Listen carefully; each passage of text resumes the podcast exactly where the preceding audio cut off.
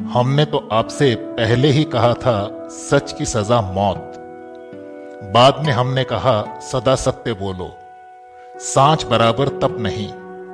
सत्यमेव जयते। जयते कहा था, जियते नहीं। पर आपने तो ठीक से सुना नहीं। यही एक कमी है आप में। जिस विशाल जन, जिस विशाल जन समुदाय से आप गुजर रहे थे, दरअसल आप फंस गए थे उस भीड़ में।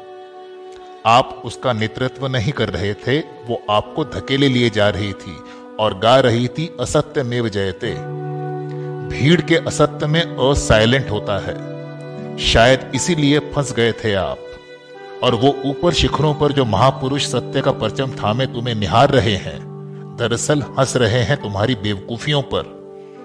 उनके परचम पर जो सत्य छपा है, उसके नीचे कंडीशन अप्लाई भी बड़े छोटे फॉन्ट में लिखा है। हमें आपसे हमदर्दी ज़रूर है, पर आपके मरने का अफसोस नहीं, क्योंकि हमने तो पहले ही कह रखा था, सच की सजा मौत है।